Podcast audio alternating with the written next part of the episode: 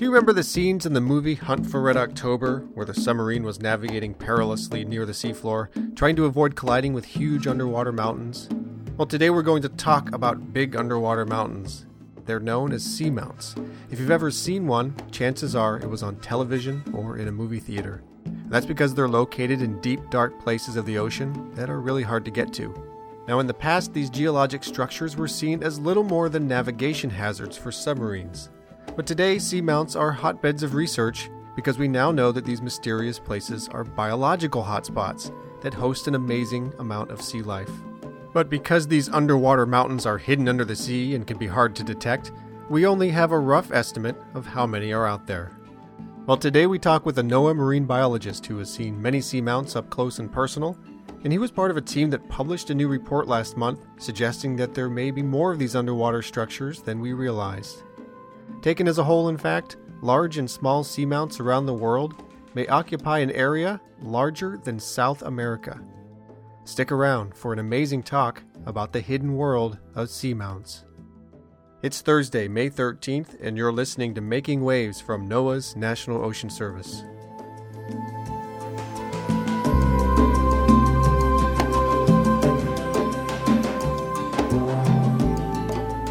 We're joined on the phone today by Dr. Peter Etnoyer. He's a marine biologist with NOAA's Center for Coastal Environmental Health and Biomolecular Research in Charleston, South Carolina. Peter and several colleagues published a report last month in the journal Oceanography that takes a fresh look at just how many seamounts might be hidden underneath the waves. In their report, they tallied up and compared the areas of all the major marine and terrestrial biomes on Earth, which Peter said had never been pieced together before all in one place.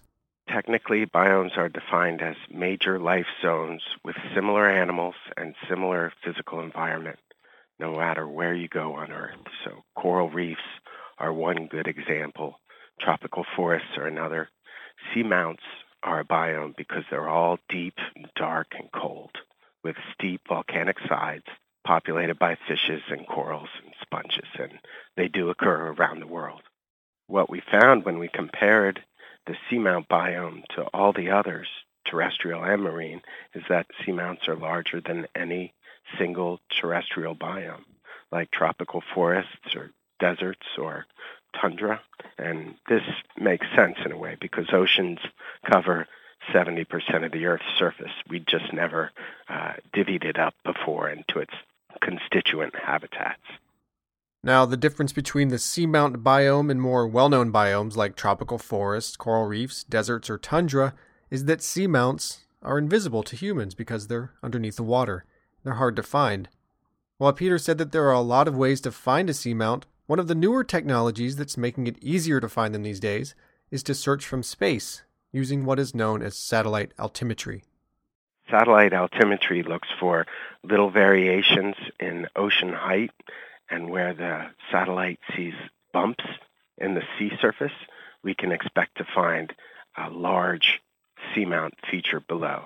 This is partly due to gravity because seamounts are so massive that they actually gather up seawater around them. And the slope of this little hill, although it's invisible to the naked eye, satellites can detect a one centimeter deviation from the norm. Now, the definition of what constitutes a seamount has changed over time. In fact, Peter said that a new definition of what a seamount is was proposed in the same issue of Oceanography, where his report appeared last month. It was originally defined in the geological sense as an isolated, submerged volcanic feature with steep sides of a thousand meter vertical relief or more. But lately, more and more biologists are getting involved in that definition. And biologists see this thousand meter cutoff as somewhat arbitrary because smaller features of 300 or 400 meters are also hotspots of abundance and productivity. So they have seamount-like characteristics. So the new definition recommends that seamounts be defined as elevated features of 100 meters relief or more. And this would distinguish those smaller seamounts from mounds or banks or anything less than 100 meters. If you just take into account the big seamounts over 1,000 meters high, that's about 0.62 miles, Peter and his colleagues found that there are around 45,000 of them in the ocean. Add in the smaller size seamounts, and you can see how these features collectively form one of the largest biomes on the planet. We were surprised that when you add them all up, we're estimating 45,000 seamounts in the world, larger than a kilometer. So that's just the big ones. And when you add them up, it's 28.8 million square kilometers of seafloor. It's about the size of Africa. So I think of it as almost a, a submerged continent in a way. Why are there so many seamounts? Well, it's because we live in a volcanically active world. If you look at a map of the tectonic plates, you'll see that they occur throughout the oceans. We have a few instances of volcanoes recently in in Iceland, and we had Mount St. Helens before that. But really, this kind of volcanic activity is happening all the time undersea, especially along the perimeters of these tectonic plates, but also in hot spots where magma erupts through the seafloor. Now, what we haven't directly addressed yet is what makes seamounts so special. Peter said it has to do with how nutrient rich waters flow from the depths of the ocean and are carried by currents up the steep slopes of the seamounts toward the sunlit surface. This flow of nutrients makes these places a riot of life above in the water column and below in the benthic habitats. I think of them as as Hawaii, but underwater. You know, fishes, there's whales, dolphins will surround the sub as you as you come up from an expedition to the seafloor. And then in the benthos and the sediment there's sponges more than a meter tall. There's corals, and the corals are covered with brittle stars and shrimp and crabs and fishes nestled in their branches. So everything you might see around Hawaii in the shallow water is something you'd also see around a seamount in the deep, cold, dark waters. Many people are surprised to learn that corals in particular are found in such deep, dark, and cold places. And Peter said that these slow growing, fragile animals can live for extraordinary lengths of time. Some of the black corals found on the Cross Seamount in Hawaii, for example, may be up to 4,000 years old. The bad news, he added, is that the seamounts that host these corals and so many other creatures are under increasing threat. The primary threat that's uh, caused by man is bottom trawling for commercial fisheries like orange roughy. These bottom trawls will just decimate deep coral habitats. They have been modified with truck tires to bounce and roll over rocks and corals, and sometimes they bring up these corals, and they can be more than a meter tall. You know that these fish are are dependent on these kind of habitats for their survival and reproduction. So uh, it's disappointing to think that in these days and times that we rely on these kind of destructive technologies. On a positive note, though, he said that these types of problems are being worked on in the global community. There are a lot of groups who are actively trying to improve our fisheries and trying to regulate these kind of destructive fishing gears. And now we have new laws on the books like Magnuson Stevens that establish these corals as essential fish habitat and uh, let us manage these kind of habitats and protect them from destructive fisheries. The important thing Peter stressed was the need for continued coordinated study of seamount habitats.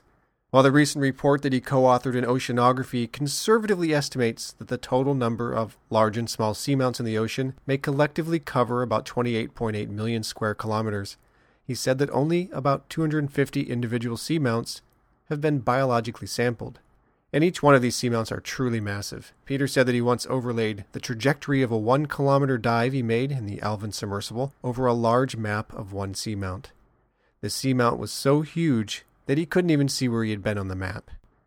It's like trying to describe a seamount is like trying to describe a Monet painting from three bristles of a brush. We couldn't hope to understand its enormity if we dove on it every day for a year. We still would have only sampled a very small amount. So these are truly massive features, and that's why when you add them all up, they are larger than the continent of South America.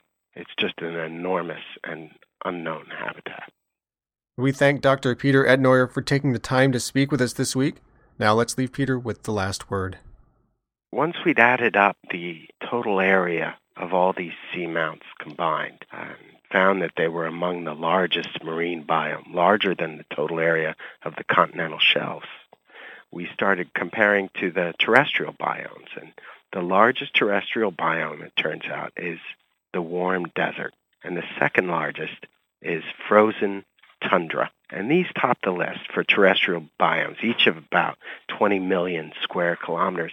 And it occurred to me that these have got to be the most remote and foreign and generally unappreciated habitats on Earth, but they are the most prevalent in the same way that seamounts are among the most prevalent ecosystems in the ocean. But most people will never see a seamount.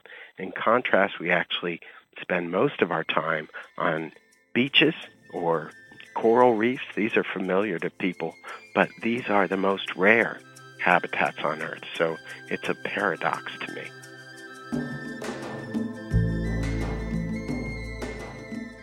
And that's all for this week. And a final note if you're following the developments of the ongoing oil spill crisis in the Gulf of Mexico, a reminder that you can get the latest information about NOAA's involvement in the effort at deepwaterhorizon.noaa.gov.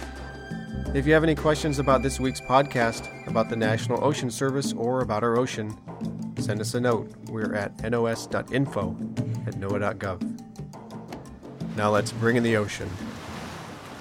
You've been listening to Making Waves from NOAA's National Ocean Service.